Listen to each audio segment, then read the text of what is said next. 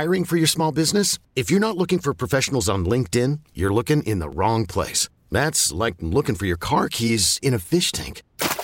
LinkedIn helps you hire professionals you can't find anywhere else, even those who aren't actively searching for a new job but might be open to the perfect role. In a given month, over 70% of LinkedIn users don't even visit other leading job sites. So start looking in the right place. With LinkedIn, you can hire professionals like a professional. Post your free job on linkedin.com slash recommend today. Presented by T-Mobile, the official wireless partner of Audacy Sports. With an awesome network and great savings, there's never been a better time to join T-Mobile. Visit your neighborhood store to make the switch today. Joining us now as we enter week 11 of the National Football League season. First game tomorrow, Patriots and Falcons. From the NFL today on CBS, he's the one who keeps Jason La Canfora in line. It's Phil it Simms. village. And, and, Phil, good afternoon. Thanks as always for joining us. I, I want to start with Lamar Jackson, who Jason and I were talking about should be the MVP of the league going into last week's game. And then we see that effort in Miami by from the whole team. But where are you on Lamar and what you saw on Thursday night? Well, first off, good to talk to you guys. I missed Thank the call you. earlier because I was on the Jason. You'll know this. I was on the phone with Mr. Football, Brian Coyle. Oh yeah, that's our guy. Yeah, that's so our chief we researcher. He's the man. for the show. Whatever. They're they're trying to make me look smart, so that takes a lot of work. But Lamar Jackson, let's see. Let me jump on the bandwagon. Oh, he was awful. They got. Hey, I didn't look at the game, then say, "Wow, that's Lamar's fault." I did not. I didn't even come close to that. Uh, am I going to sit here and just rag on Greg Roman? Oh my God, they got the greatest run offense maybe in the history of the NFL, but he's got to have the greatest offensive passing team too. Oh man, it drives me crazy. But you know, they got caught in Miami. To answer your question, the blitz they didn't have any answers for it. Miami started it. They do this every game. Miami. They do it against everybody. They had great success in the week before against Buffalo and Josh Allen for the first half. Then they figured it out, made some big throws, changed it, whatever. But Miami showed it to Baltimore. When you don't do well against it, they keep doing it, of course. And then they got to where they said, "The heck with it. Let's do it on first, second, and third Yeah. down." So it was a game of cat and mouse, and the Miami Dolphins were always one step ahead. And just to give you context, I'm sure you guys have talked about it at length, but they rolled him out. They ran the option. They ran the quarterback. They did everything. They threw screens. They tried them all, and Miami kept. Man, this phone. Mi- Miami kept mixing the pass coverage up off that all-out blitz look. Of course, coming out of it sometimes, playing zone, playing man, and it was. I just give all the credit to the Dolphins. It was a tremendous game plan Thursday night, all in their favor, and they got it done. But I did not look at the game then, and I sure didn't look at it that way when I watched it on film. That oh my God, Lamar! Right. I it just didn't occur to me, even though I've heard that a lot. Uh, I didn't look at it that way. It was just one of those nights, and they. If Lamar hits the first long throw down the middle, who was that to? I Sammy Watkins, Watkins. who stopped. Gave gave up on it a little bit, or lost it in the lights, or whatever. Well, you know, if they hit that, Yes. maybe they don't get the blitzes all night. Right. But they go. Here's what I love. Well, Lamar overthrew it. Well, did you watch it? He went flying through the air like Superman because he got hit. Yeah. And you know, he threw it under pressure, off balance, almost hit it. But it's amazing. Plays here and there can change a football game, and that was a big one there. Just because if they hit it, that makes Miami a little mm-hmm. apprehensive to do what they did against that Baltimore offense. The other side of it, though, Phil, is the Ravens' defense, man. I mean, when you see a guy go in motion and you got 11 professional football players on the field and nobody goes with him, and now he's down the sideline for 60 odd yards. I mean, when Jacoby Brissett has 48 seconds and needs to go 88 yards at the end of a half, and he does it, and he gets a 52 yard chunk play in the process, and they've given up almost 50 plays over 20 yards or more this Yeah. year, and they don't get sacks and they don't get takeaways and we're Phil, we're almost to Thanksgiving. Like you kind of, sort of, almost are who you are. Mm-hmm. How problematic is that? Well, it's a problem. You know, look, when you turn two two guys in the game that really influenced and turned the game around right before half, when they I don't know if they blew the coverage. You know, I'm gonna give it. I'm gonna hedge it a little bit, mm-hmm. or it was Averett, right? Is that Yeah. how you say Averett? Avery, yeah, yeah. Averett. Averett. Okay, I know. I looked it up today. I'm a pronunciation guy because I want to talk about him. But, you know, he gets picked on, but he's done a good job because Yes. he sees so many footballs come his way. But they blew that coverage, and of course, when they came across the formation and got that big play, that was another one. They had run that motion before, and they covered it, but they left the running back uncovered. And the next time they did it, oh, well, nobody ran with him. So that was an alarm for Tua that nobody's covering this guy because he knew it was man to man and nobody ran across the formation with him, which you're right. It's like a quarterback. When you have wide open guys or open guys in the NFL, if you miss two or more, you're having a bad game. Yeah. And when you let two receivers run free on defense, that's more than a bad game. That whole, just those two plays ruins everything you could do on the defensive side and how we look at it.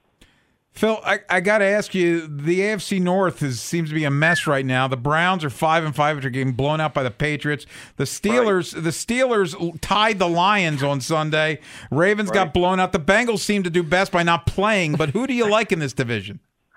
Uh, listen, I, I, I just put the names in a hat and I'll pull one right. out. I mean, for me to sit here and go, I really got a great feel for who's going to get this done. I do not. Uh, you know, it, it's it's it's really you know listen you know jason knows i'm a guy that watches a lot and yes. listens to a lot and everything but then i have to turn on and listen to the new england cleveland game and how baker mayfield just can't get it done and i mean oh my god it, it, it really that upsets me you're looking at oh we got a defense that has no weak spots but we're going to give up 45 and we're going to look at the quarterback right. that's what you're going to do right. this is your job and you're going to look at the quarterback. You should be ashamed. And the Baker Mayfield's just not big time. I don't know if they're going to sign him. You know, I don't care. You lost forty-five to seven. You got steamrolled, and we're we're, we're going into that conversation. I don't mean to get off that tangent. No, no, sure. I feel better, and that's what we're here but, for. But it, there's the Browns. Just to, I'm going to pick on them a little bit. Sure. And you, we can't find a weakness on their defense. Oh, it's good. Mm. They've got this guy, and I brag on it too. And then I just kind of even said this past weekend, hey, we keep talking about this great Browns defense, but I never see them just keep on a stretch game after game, right. two or three of them, where they dominate and show their talent and do it. And so I think it goes on their defense more than anything why they're struggling. How surprising are the Tennessee Titans to you, Phil? I mean, we know that they're they're always good for like ten. Well, in the old days, ten wins. I guess maybe with the bigger schedule, eleven, and they're always in the mix. And Mike Vrabel has an edge to them, and they play with an edge, and they're no fun to play. Um, but man, they lose Derrick Henry, and and, and I guess it catches up to them eventually. But at a time when the, the narrative of the league is good teams can't find a way to beat bad teams, since the Jets game, Tennessee's done nothing but beat good teams. Mm. Well, listen, I it's it's really come together for them, and I know they they're going to miss Derrick Henry. Of course, as soon as it bites them, we're going to say, well, they don't yeah. have Derrick Henry, yeah. and how do yeah. we expect them to do anything? But they're managed very well by Mike Vrabel and Jason. And got, you remember the Bill Cowher doing a interview with Vrabel, yes. Mike Vrabel, said to him, and Mike Vrabel just said, "Well, to answer your question, Coach." You know, I thought it was about X's and O's, but it's really my connection and mm-hmm. relationship mm-hmm. with the players that gets them, which is so true. Your relationship, we got the X's and O's. Can you drive it over the top and give them that desire and create an atmosphere where everybody wants to do what they're doing? And their defensive front, I've been waiting Whew. for it. It's it, when they played the Rams. I'm watching it on TV, and I go, "Is it SoFi Stadium? Is it the camera? Is it the uniforms of the Tennessee Titans?" Because oh my God, they look so much bigger than the Los Angeles Rams. And that's what they are. They are big and they are rugged and they're going to hit your quarterback. And it's just that and the offensive line without Derrick Henry is extremely aggressive and very good, of course, at run blocking. Mm-hmm.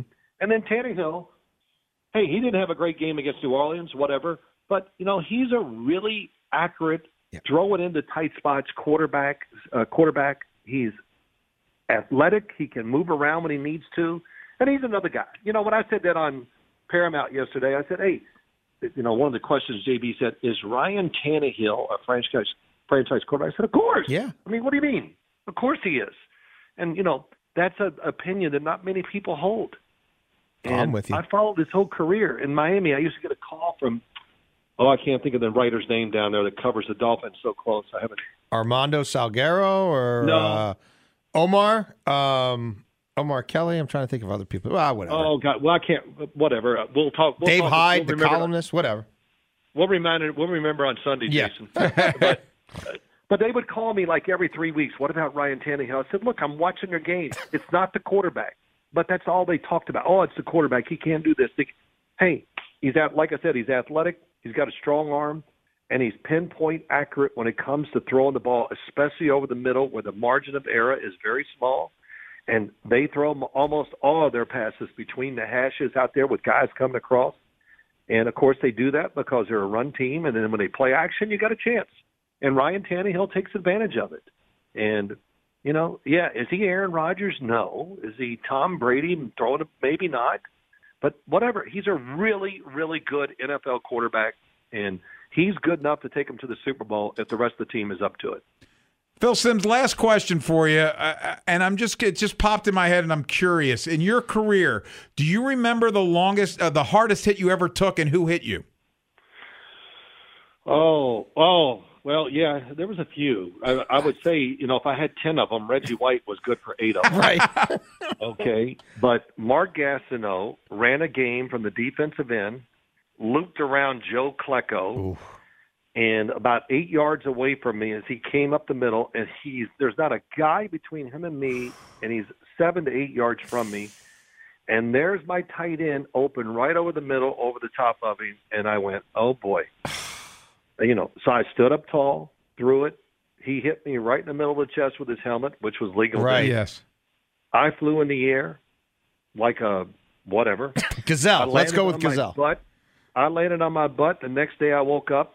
My wife goes, "Oh my god!" I go, "What?" Because I'm sitting on the edge of the bed. She goes, "You're back." You got. A, I had a sack of blood on my back. Oh God! It was unbelievable. Oh. And my chest, my chest bone popped for at least five years. I opened my shoulders up, my chest would pop because he gave me a little calcium deposit where he put his helmet because it was bruised too. So that one won it. Gastineau, man, could he run at that time? And he hit me full speed. And I know he stood over me and thought I was dead. Oh, but, now, now, was that at Shea where maybe there would have been some grass, or is this on the cement? Yeah, the cement of the Giant? Stadium. on the cement, man. Oh. It was oh. great. Yeah, yeah, it was awesome. Yeah. And then the other one, real quick. It was awesome. Yeah, Randy yeah, yeah. White, Randy White, my rookie year, hit me underneath the chin in Dallas, and again just drove me into the ground, dug his helmet in my chin. I got 16 stitches in my chin. Blood is everywhere, and I went, oh, oh, and he goes, I can't tell you exactly what I said, but I'll just say this. He goes, ah, shut up, you baby. and Jesus. I just went, okay. And, and, and Randy White, when I seen Jason, he got, I, we laugh about it every time. I said, man, you had to curse at me and call me a baby after you ripped my chin Yeah. open? Which I still have a scar from. So it's uh, those were two that I'll never forget. That. Oh my Oh. goodness. Phil Simms, always You're a a pleasure warrior, having you on the show. Thank you we so really much, my appreciate friend. it. Oh, it it was good. I feel better. I see. I keep. I'm able to cleanse myself with some of these thoughts. So That's what we're like. We're like your and Dr. Melfi. That's what we're here for. All right. Very Thanks, good. brother. I'll See you guys. Sunday. Thank you. Thanks for having me. This episode is brought to you by Progressive Insurance. Whether you love true crime or comedy, celebrity interviews or news, you call the shots on what's in your podcast queue. And guess what?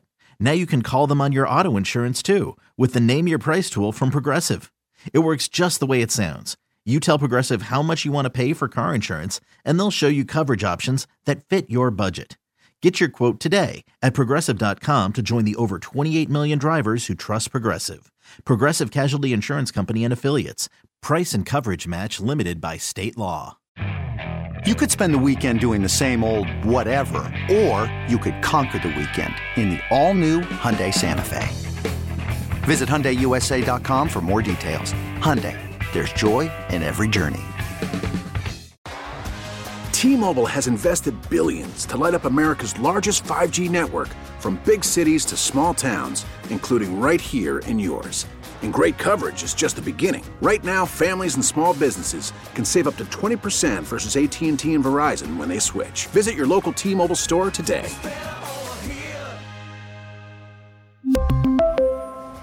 Plan savings with three lines of T Mobile Essentials versus comparable available plans. Plan features and taxes and fees may vary.